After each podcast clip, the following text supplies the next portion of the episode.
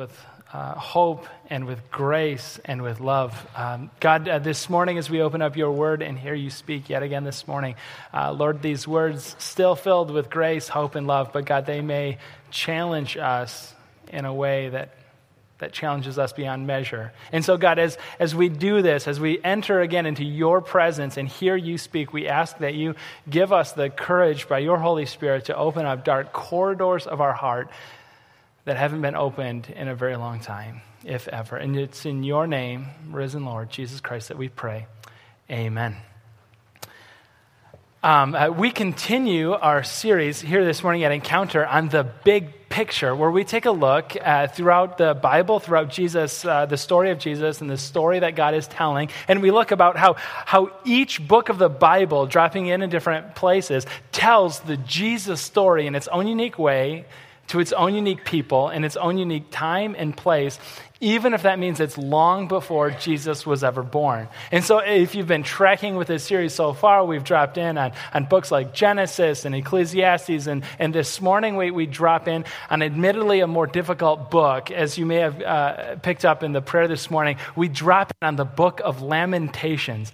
Uh, Lamentations is a, is a book of the Bible that I just want to be totally honest with you and says it's probably like the least fun book of the Bible, in like of all 66, I think. You kind of hear right in the name, the title of the book, Lamentations. The first few letters are this word lament which means like this crying out, this, this appeal to God that says, like, uh, God, help me, notice me. But, but as much as it is a, a, request for help, I think even more than that, it's just simply a crying out because, because the lamenter, whether that be Jeremiah as it is uh, here in the book of Lamentations or, or you and I today, the lamenter just simply needs to know that, that someone else knows about the pain that I'm walking through, the suffering that I'm walking through, the, the pit or the lonely place that I'm in and lament says, Notice me.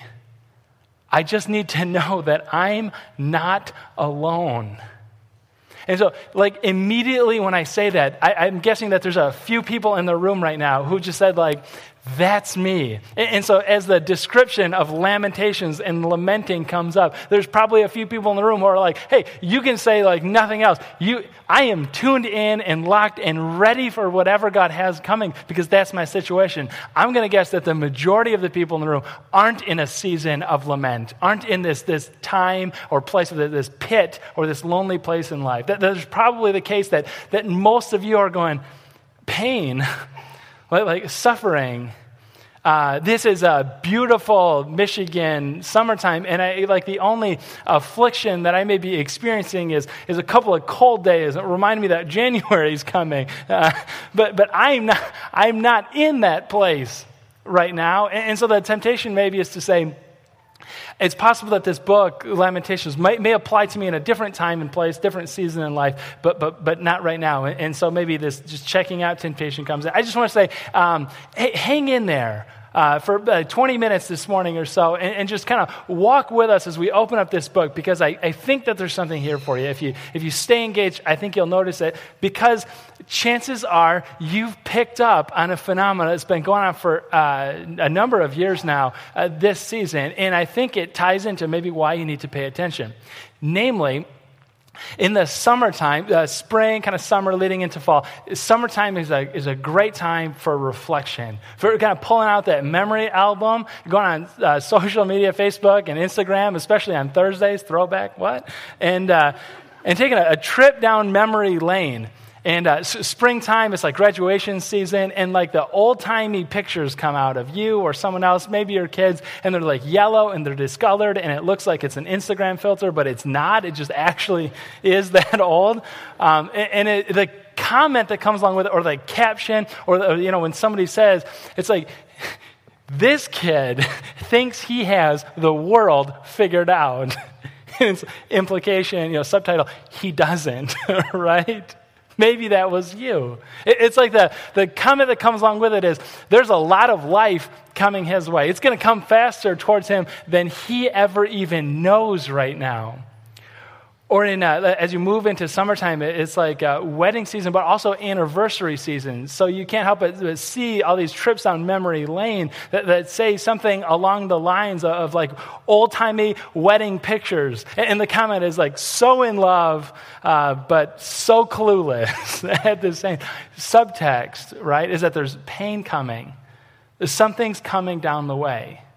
And so, even if you're not in like a season of grief or a season in loss right now, if that's not your situation at all, I just want to say it's not a question of if, it's a question of when. Uh, Tim Keller, a lot of this material is going to be borrowed from a book that he wrote called uh, Walking with God Through Pain and Suffering. It's going to be on the website. When you click on Hearing a Message, you'll get a link to the, to the book uh, as well. Highly recommend. But, but he reflects on this uh, kind of phenomena down memory lane, and not a question of if and when. He goes, You know, when, when Kathy and I get married, we're, in retrospect, just kids. And I remember on our wedding day, I remember at the moment when we were taking our vows, taking each other's hands with rings in them for the first time, and we're saying words about life and death. We're speaking promises, vows about sickness and health. We're talking about, about poverty and great wealth. And he's like, the irony is at that moment is that as kids, we knew nothing about death. We knew nothing about sickness. We knew nothing. We thought we knew about poverty, but we knew nothing about what it means to truly be poor.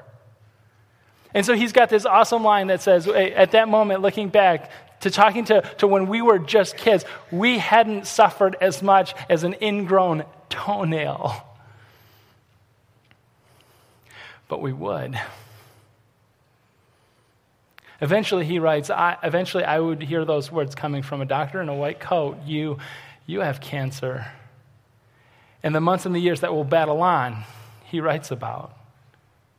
And his wife, he says, in many ways, that was, hers was even worse because I had to watch it happen with somebody else. When her Crohn's disease became so unbelievably acute, and it was like surgery after surgery after surgery, seven of them in one year. And he goes, I had to wonder, you know, if I could even continue on doing the thing that I loved the most in this world, my work. I had to wonder whether or not I even could in order to provide her the care that, that she needed. And so I just want to invite you, especially if you're not in a season of life when you're suffering right now, to, to think about those old timey pictures, especially to think about the, the more recent ones. And, you know, and, to, and to just maybe look at those old pictures and to say, and to say, that kid has no idea what he's in for. And then maybe whisper under your breath, and neither do I because it's not a question of if, it's a question of when. And just to, to, relay maybe the stakes about this, I think, I think that the decisions that you make in the pit, uh, what you decide, what you choose to think about, what you choose to spend your time with in the pit, when suffering and pain come your way, I think that those decisions will have lifelong implications on those people around you and on your character and on your relationship with God. I even think that the decisions that you make in the pit have eternal consequences. And so I just. I just invite you to hear this book of Lamentations and say, This book is a gold mine for making decisions amidst pain and suffering. And what we hear from Jeremiah about what he asks from God and the, the posture of openness that he has towards God. I think that if we can apply those to today, the type of person that we can become in 20, 30 years is going to look so much like Jesus, maybe more than you've ever thought possible. Um, but the book of, of Lamentations itself, uh, five chapters long, not really long. It's still read oftentimes today in different circles uh, in a more uh, Orthodox Jewish context. It's read at the, uh, the Wailing Wall every season, uh, every year, and uh, at the Feast of Tabernacles, I believe it is, where the people come and they, they read through five chapters. Um, outside of the Bible, we kind of get like a political sort of perspective on what happens historical, and then we jump into the Bible to maybe get the raw human kind of reaction, emotion behind it from Jeremiah the prophet who writes about it. Uh, basically, what it is is Jeremiah lamenting, Lamentations. He's crying out to God over the destruction of his city, Jerusalem, the capital of the southern kingdom in Israel called uh, Judah. Uh, politically, what happened is that uh, there was a big nation, Babylon, that uh, decided, uh, hey, you know what? It's, it's easier for us to not have to invade other nations. In fact, that's very, uh, it, a lot of energy, a lot of time, a lot of money goes into conquering and, and pillaging other countries. What's much easier is to like flex our muscle, and then instead of sending an army, we send a bill. and we say, hey, pay up or else. And more often than not, that threat is enough for somebody to, to pay tribute to the Babylonians. It's like we didn't even, we had, we didn't even have to send anybody over there. Um, so that was happening in the southern kingdom of Judah for quite a while. In fact, so long that there was a king over Judah who was essentially a puppet governor of sorts from Babylon, just sent there to make sure that the people paid up. They paid their taxes, they paid their bills. His name was Zedekiah. Eventually, he decides, you know, I don't think we need to do this anymore. He hatches a treaty or a peace deal with the southern uh, powerhouse of Egypt and says, hey, if I give you less than what I'm giving them, can you back me up? Can, can you provide support? Because they don't want to do this proxy battle through this little nation. We're not worth it. And so Egypt says, sure. And so he stopped paying Babylon. They start paying Egypt. Nebuchadnezzar in Babylon decides, listen, if we can't have them, no one can. And he sends an army to lay siege to the capital, Jerusalem. It's a big city with uh, tall walls, thick walls. And so instead of just attacking it and taking on a lot of casualties, that they could because they were that much bigger, but instead of doing that, they decide they're going to surround this place and then just wait. For 30 months, two and a half years, they just wait. And they cut off everything coming in and everything going out. No food goes in, no water goes in, no sanitation comes out. They just wait for two and a half years for starvation, dehydration, and just rampant disease to set in on the, on the city of Jerusalem. And then when the people are so weak, then they attack. Now, from an archaeological perspective, uh, the, this was rather common happening, and you look at the, the kind of the damage that's sustained. In most cities, the, most of the damage happened on the outside, the perimeter of the city. Because as they would wade and starve them out, then they would kind of like collapse in on it, uh, attacking from all sides. And so the outside walls would suffer a huge amount of damage, and then less and less and less as you got towards the inside of the city, towards the city center. Jerusalem is an exception to that rule. Because what the archaeological evidence shows is that the most damage that was sustained in the city was not on the outside, it was on the inside, the exact center of the city, and then the damage got less and less and less as it moved its way out. What this means is that the religious center, the government center, the commercial center, the temple, the palace, the people sustained the most damage. You can just imagine this from, from, a, from a citizen's perspective of that city. It's almost like as the invaders are running in, they're, they're like saving their energy to get to where, to inflict the most pain where it'll hurt the most. And the evidence shows that, that the most damage was sustained at the exact center, and then less and less as it gets out, opposite of what you think as a way to, to hurt the most. It's kind of what's happening from a geopolitical perspective. Jeremiah the prophet sees it a different way. He writes to us, and by the way, he's writing from Babylon because he was taken into exile. We can think of him as essentially a slave living a thousand miles away from home. And he's writing about this in Jeremiah 1, verse 1. It's on the flow sheets and on the screen behind me. And he starts off and he just says, How? How deserted lies the city, once so full of people. How like a widow is she who once was great among the nations. Uh, she who was queen among the provinces has now become a slave. Listen, I chose to just share with you the first verse of the five chapter long book of Lamentations because honestly, a lot of the book is just maybe too graphic, even. And if we don't need to go into that much detail this morning, we won't. But I just want to tell you that it starts off this way and it's going to end this way. And what's in the, the middle of the book is going to be stories, accounts from Jeremiah that talks about kings, princes, everyday people being murdered, being killed in cold blood. He talks about cannibalism breaking out into the city due to the starvation and the, and the, the armies invading the siege that they're under. He's going to talk about what it means to have his temple destroyed. The, the identity of his people has always been Emmanuel, God with us. And now, where is God if not at the temple? He, he used to be here. We used to, we used to draw near to him and, and experience his presence here, but, but now, the final verse in the book of Lamentations, 522, says, uh, says along the lines of, you know, rescue us, but, but if not, unless you have utterly rejected us and are angry with us beyond measure, the note that it ends is maybe he's not with us anymore. Maybe we're done. Uh, this is uh, Jeremiah's lamenting before God.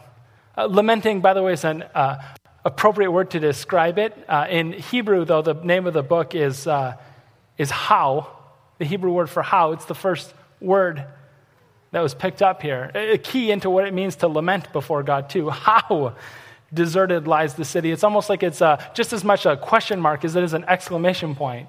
How? How did this happen? He's questioning, he's asking God, how? But he's also just making the comment. Uh, Lamentations 1 starts off, and he's writing like it's from the, the perspective of the city. You know, as you like skim through Lamentations, the first chapter, um, he's writing, and the city's wondering, like, how did this happen? How did our armies leave, uh, not defend us? Uh, how, how did God not come to our rescue? How did we bring this on ourselves? How did, how did the invading armies get God's favor and take us? I mean, there's like this questioning going back and forth on the part of Jeremiah that says, maybe it's his fault. Maybe it's God's fault. Maybe it's her fault. Maybe it's our fault. It's just like this back and forth. It's, it's tempting as you read through Lamentations to start to think that, that maybe it's like this incoherent rambling that the author is just like skipping his way through without much thought behind it. But I encourage you not to see it as incoherent rambling. I think it's, it's critically important to us when we're in the pit to see that he's not just incoherently rambling, but he's staying engaged and he's putting God's feet to the fire and saying, How? And we know that he's not incoherently rambling, that he's staying engaged because of the, the, the, devices, the, the literary work that is Lamentations. It's fascinating that this book is five chapters long, and each chapter has exactly 20 or 22 verses in them 22 verses, there's 22 letters in the Hebrew alphabet. And how he structures the chapters as he goes through is that. Uh, is that every verse starts off with a Hebrew letter, and it goes in the order of the Hebrew alphabet Aleph, Bet, Gimel, Dalet, kind of right down the line. And so uh, it's a, an acrostic, is the literary device that, that he's using. So he starts off in English, it would be something like in each chapter, a is for affliction, and he would describe a scene of affliction. B is for bitterness, and he would describe the bitterness. And he'd just like go through the entire alphabet. End chapter, new chapter, he starts over. A is for, B is for betrayal, C is for, and he'd go through it again, again, again. Chapter 3 has 66 verses. He's got three sets of going through the Hebrew alphabet, describing the pain, describing the suffering, and all through it asking, How? How does God let this happen? He asks. If you're in a time of pain, if you're in a time of loss, and you read through the book of Lamentations, literally the name of the book in Hebrew, how? Maybe that's a good question to start with just as much an exclamation point as it is a question mark. How? You have to be ready for the response, though.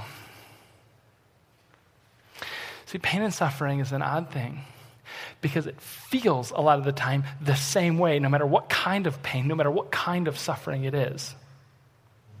But when you pull back the curtain, there's a lot of different kinds, and the responses that we get, the answers that we get when we ask, How can this happen, is different. So there's uh, examples of, of, pain, of suffering. It could be something like betrayal. Uh, how can this happen? How is it, right, that somebody that I cared so deeply about could, could, could cut me so deeply? There's uh, examples of loss, which is, by the way, universal. Everybody experiences loss at some point in our lives. Probably you remember the first, first funeral that you went to of somebody that you knew well, and maybe touching the, the, the casket of somebody that, that took you fishing and saying, How can this happen? This loss. And there's like this mystery kind of suffering that we don't, we don't ever like get or understand or why that it happens. It's like Job in the Bible where, where just catastrophe, for whatever reason, seems to just follow this person around. How can this be? What I'm saying is there's a lot of different kinds of suffering, and a lot of those that I just mentioned, like, like we have no part in. They, they, say, they like happen to us. That doesn't mean that there's not an appropriate response to it. Suffering, uh, pain, it has this unique ability to shake us. So, like you've heard of a Hollywood uh, actress or uh, something along those lines where, where some uh, tragedy happens. Uh, something befalls, a tsunami in Indonesia, Robin uh, Williams uh, taking his own life earlier this week, something shocking and surprising, and somebody coming out and saying, somebody who has, who has never spoken a word or given a thought to God's action in this world, but when tragedy strikes, she or he moves from indifference to anger at God. And you say, Where did that anger come from? I thought, I thought you didn't care. But, but suffering, but pain has a way of moving us. It's very, very difficult to stay indifferent amidst the pit, amidst the pain, amidst the suffering. Oftentimes it, it moves us away. Sometimes it moves us toward God. I think maybe even most of the time, it moves us towards God. I want to know how. Asking, asking God is the first step. But we have to be prepared for the answer. Because, like I said, not all suffering is the same, and the reaction isn't always the same. Sometimes, like the examples that I gave, it's, it just happens to us, and we have very little role in it. This is going to be the hard kind, though, in the book of Lamentations. This is going to be the very unpopular word to speak. This is going to be the most difficult challenge that perhaps many of us, more difficult than we have ever received challenge before in the past. Is that maybe we did have something to do with it. In the book of Lamentations, maybe this didn't just happen to them. Maybe they played a role in bringing it on themselves. Jeremiah asks, How? How did this happen to us? And the word that he received from the Lord is a reminder. You know how it happened. You knew the deal coming into this. As a reminder for us of what Jeremiah came to uh, 2 Kings 21, verse 13 to 16. It has happened quite a few years before Jeremiah, but it was written down and the, and the people remembered where God said, I, I will. I will wipe out Jerusalem as one wipes a dish, wiping it and turning it upside down. I'll forsake the remnant of my, of my inheritance and give them into the hands of the enemies. They will be looted and plundered by all their enemies. I mean, just imagine Jeremiah like remembering, recalling these words as an answer to how. And why did this happen? How can this be? Verse 15, they have done evil in my eyes and have aroused my anger from the day their ancestors came out of Egypt until this day. Moreover, Manasseh, he's the king of Judah at the time, Manasseh has a key passage here, shed so much innocent blood that he filled Jerusalem from end to end besides the sin he had caused Judah to commit, so that they did evil in the eyes of the Lord.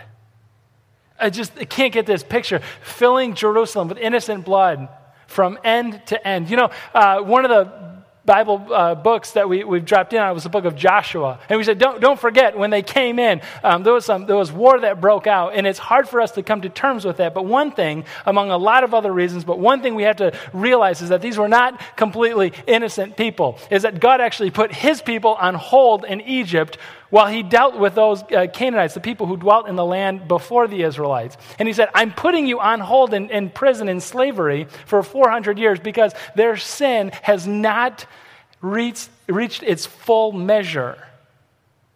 And so he goes, Listen, as, as long as they're not as bad as they could be, I'm not going to pour out my judgment on them yet. There's something redemptive in there yet. And eventually that, that be, reaches its full measure in the form of, of going outside these cities and these temples that are built up to the gods Molech, and they take the most vulnerable of their, of their society, about children and women, and, and put them on the altar. And God says, Now, now it's happening. Now I'm, I'm opening it up. Now they need to be wiped out. And as Israel came in, and as they were the tools that God used to do that, He says, This doesn't mean it doesn't apply to you. I will wipe you out too, just like them, if, if you do the same things. And Jeremiah realizes we did. We became just like them. We built the altars to Molech on the outsides of the city. We brought our children, we brought our women, we brought people out there, and the blood of innocent people fills Jerusalem from end to end. How can this be? In some way, we have to realize that the pain and suffering, sometimes we bring on ourselves, as unpopular as that idea is. Woman's very successful climbing the corporate ladder. People notice her.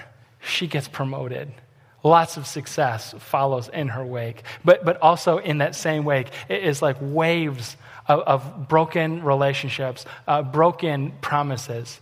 About, about corruption and about twisting arms and about just getting it done no matter what the cost. And eventually it catches up. She makes a decision, there's some losses to the company Except for everybody's thrilled to exaggerate the cost of those losses and, and her role that was played into it because as she looks at her friend list, it's an ally list, it's, it's dwindling smaller and smaller and smaller. And so she wonders now in the pit, how can this happen? How did my career become, become ruined over something so, so relatively small? How is it that so many people came out of the woodwork to, to simply to attack me? She has to have this realization in the pit that, that maybe some of this I brought on myself.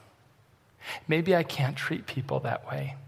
And maybe pain and suffering was the only way of moving me from indifference towards God. And that's what happens with Jeremiah. As he recalls the scene of a city plundered, people hurt, taken himself off into exile. He can no longer stay in a position of indifference towards God. No one can.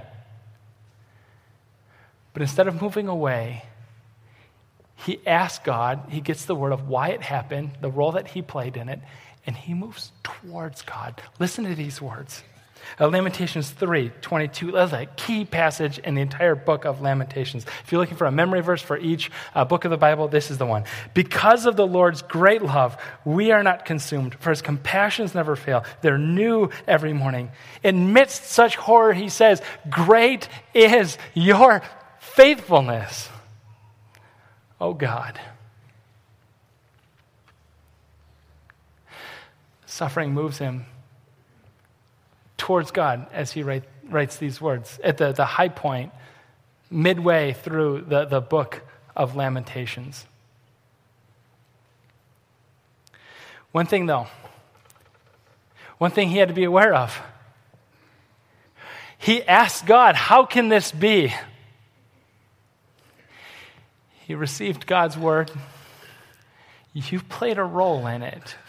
He has to ask, he has to be open and honest with the response that God gets. He has to be receptive to that. If you're in the pit right now, if you're amidst pain, particularly if you think that maybe, maybe some of this is on your hands as well, ask Him, how can this be? Be open, be receptive to the word that God gets, God gives. Doing those things moves us towards God amidst pain and suffering. So, so that fast forward 20, 30 years, if we make the decisions to ask and be open to whatever God has for us, maybe it's possible that, that when the suffering, when the pain, when the pit comes our way, that we can become the kind of people that every time garbage happens in us, we're driven that much closer to God than when we were before. Imagine if we were the kind of people, we were the kind of community that when we experience pain and grief and loss, every time it happens, every time evil comes our way, it's like it's this, this tool that, that drives us closer, drives us like a hammer into a nail into the board of God's grace and God's love. And every time garbage comes our way, we find ourselves that much more grafted into Him and His Son, Jesus Christ. The lamenter, Jeremiah, had to realize something that when he lost everything, it was all gone, nothing left. Still remained was the Lord's great love. And by asking and by being open to whatever God has, his, posture goes from God, how can you let this happen? to, in the next phrase, God, how could it be that you didn't destroy me too? How could it be that you let me? How could it be that you gave me mercy? How could it be that we are not consumed? He switches it around as he, as he realizes what he still has after everything is gone the Lord's great love. And ultimately, that's what we have to hang on to. After everything is gone, and it will be gone. I'm sorry if if you don't want to confront that, but loss is coming. And when it happens, you have one thing remaining the Lord's great love. And as Jeremiah tells the story of Jesus way before Jesus was ever born, John will pick it up in that gospel. In John 3:16 well he says, "Because of God's great love, for God so loved the world, he gave us his son, Jesus Christ, that whoever believes in him will not perish but have eternal life." Jeremiah's Jesus' story is when everything goes away, we still hang on to God's great love.